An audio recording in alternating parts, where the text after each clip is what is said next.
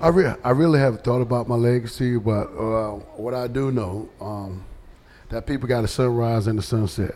You know, the only thing that's gonna that's gonna matter is what you do while your time is here. In between that time, your legacy is gonna be what impact that you make on other people.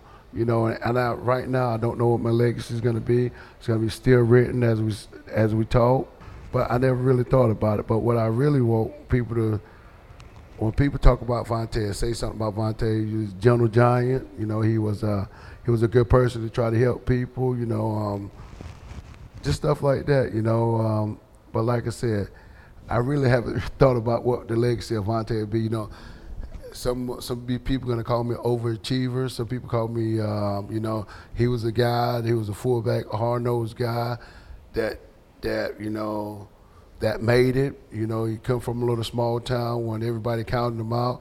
He beat all odds. You know, th- there's a lot of stuff that you can say. But in between that, I just want to say Vontae was a good person. And what's interesting is it's a good person. It has nothing to do with football. Yes, that's that's it. I just want to say Vontae was a good person. No matter football or what, just Vontae was a good person.